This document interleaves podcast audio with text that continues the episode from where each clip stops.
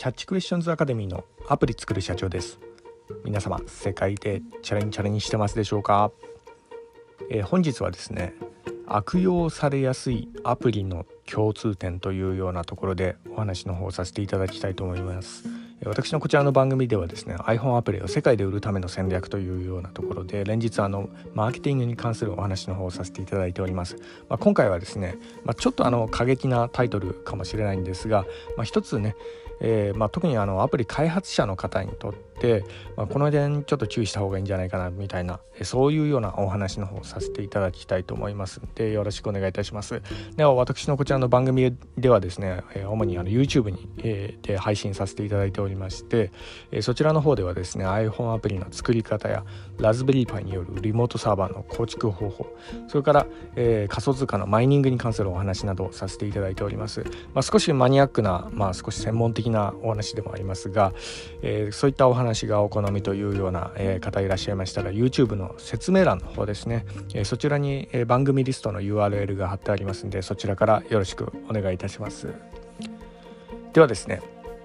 えーまあ、今回の、えー、悪用されやすいアプリの共通点というようなところでなんですが、えーまあのまあ一言でねアプリといっても、まあ、センサー万別、まあ、の iPhone アプリから Google のね Android 系のアプリ、えー、それからの Web アプリとかまあそれいろいろあると思うんですけどね、まあ、いずれのねアプリに、えー、したとしても、えーまあ、あの共通する話題かなというようなところがありますんでね、えーまあ、その点でこの、まあ、何かとねアプリっていうのはあの悪用されたりするような、まあ、思わぬ開発者の意図せぬところでね変な風なこう使われ方してしまったりとかするようなところも結構あったりするんでね、まあ、この辺まあ最近ちょっとあのニュースとかこう見ている中で、まあ、こういうところが、まあ、使われるポイントに悪用されてしまうポイントになるんじゃないかなというようなところであ一つあの思うこところがあったんでねちょっとお話しさせていただければと思うんですけどまあただですね、まあ、悪用自体もですねあの、えー、その重度が、えー、重度というか、まあの悪用度合いですかね、まあ、それがあのまあ、ものによって、まあ、結構、えー、違ったりするようなところがありますね。まあ、あの軽いねいたずら系のアプリとかね、えそういうぐらいのものであったらあの、まあ、笑えるレベル、うんかなとも思ったりして、まあ、私もですね、えー、実はあの、まあ、ちょっといたずら系のアプリとかはあの、えー、結構作ったりするようなとこがあるんですよね。今あのApp Store とかでリリースしているアプリの類とかも、まあ、ちょっと軽いね、えー、いたずら系のアプリでもあったりもするようなとこがあるんですけどね。まあ実際なんですけどあの個人開発者がね、え、このジャンルを狙うんであったら、まあ、軽いジョークみたいなねそんぐらいのこうアプリは狙う、まあ、ポジションではあったりするんですよね。っていうのはですね大手の、えー、メーカーとかそういったところはこういったあの、えー、軽い冗談とかいたずら系のアプリとかなかなか手出せないっていうようなところがあり、まあ、そこはですねあの会社の自体のあのイメージにもなったりするんで、まあ、のそういったところから、まあ、なかなか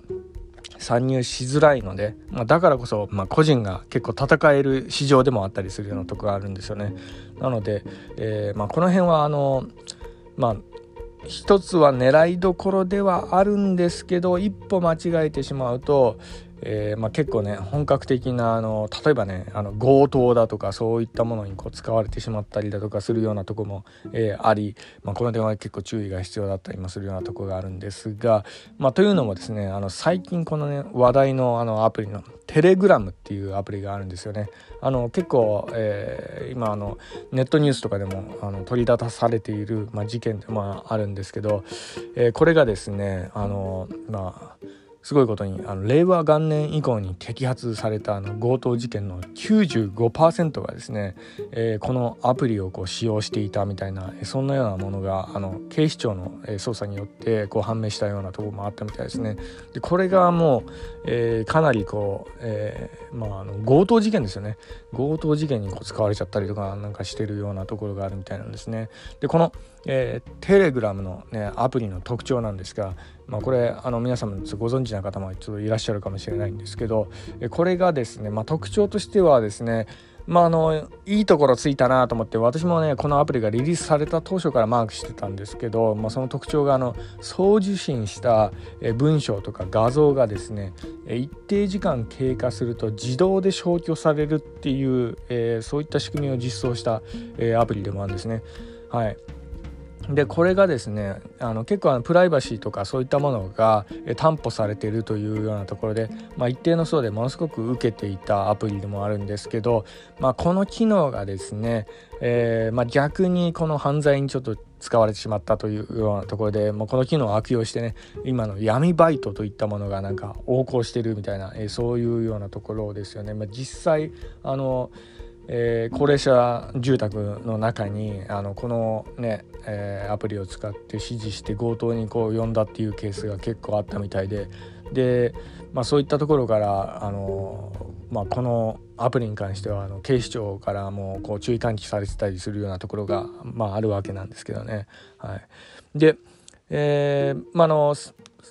このね悪用される類のね、えー、ツールに、えーまあ、共通する点というようなところで、まあ、今回の,、えーまあ、あの本題でもあるんですけどこれまあ他のアプリとかも見てもらったらあの分かるかと思うんですがやはりこちら、まあ、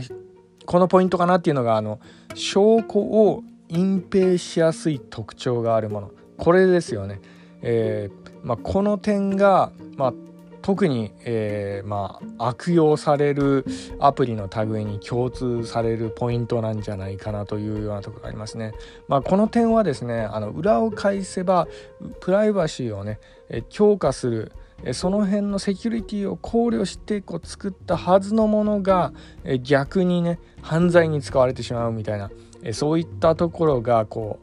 う、まあ、一つの要因として挙げられるのかなと思ったりもしているようなところがあります。まあ、実はですね私もですねあの、えー、最近ハマってますあの仮想通貨のマイニングとかでですねモネロっていうコインを、えー、掘ったりもしてるんですけどこれもそうなんですよね。実はあの犯罪で使われることがあるんですけど、えー、こちらもですね、えー、プライバシーをね強化して、えー、その辺をあの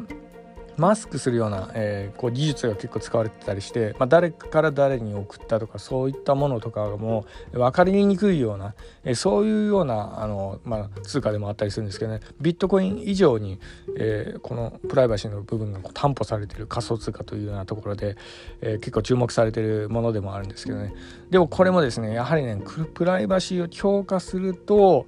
えまあ、その分ねあの犯罪にこう使われたりしてしまう、まあ、ケースもあるというようなところの、まあ、特徴を一つ反映しているような、えー、そんなような感じですよね。はい、でアップルのあのこれからの iOS アップに関しての、まあ、今年の、えー、強化対策の、まあ、一つでもあるものは、ね、プライバシーなんですけどねただえー、まあ、あのアップル以外にもグーグルとかもあのプライバシー、まあ、あのウェブアプリ系は、まあ、大体この辺あのこれからちょっと強化されるというようなところで、まあ、あの Facebook とかもあの追尾広告とかこうできなくなってきてるとか、えそういうような、えーまあ、ところもありますけどね。ただあのこのプライバシーをねあの強化するっていうのは、まあ、もちろんこう大切なことではあるんですが一方でですねこういったあの、えー、全くのこうプライバシーがこう分からなくなる、まあ、誰がこうどういうようなあの文章を送ったかこう投稿投稿したかとかの後追いでもう全く分からなくなるようなえそういうような、えーまあの、ウェブ社会になってしまったりしたら、まあ、これから、まあ、どんどんねこういった犯罪とかそういったものもこう増えていってしまうんじゃないかなというようなところを、まあ、少しちょっと懸念してですね、まあ、本日、まあ、このようにこう収録させていただいた次第でもあります。なので、えーまあ、プライバシーをね強化するっていうような考え方これはまあやはりあのアプリ開発者として結構大切なところでもあるんですが、まあ、その反面ね、えー、そこをこうどんどん強化していってしまうとと逆にそのね特徴をこう、え、使われてしまって犯罪にも,、えー、もとかそういったものにもこう使われてしまう可能性があるというようなところなんでね。まあ一つあの、まあ、会社開発者向けのお話にはなってしまいましたが、え、この辺は、えー、まあ一つこう、まあ、開発の段階から、まあ、そういった可能性も考慮して、えー、そういったあの、えーアプリとかそういったものをこう開発していかなければいけないんじゃないかなと思いまして、えー、今回ちょっとこのようにお話の方をさせていただきました、えー、本日は以上になります。では、えー、最後にいつもと同じ言葉で締めさせていただきたいと思います。IT エンジニアに栄光あれ。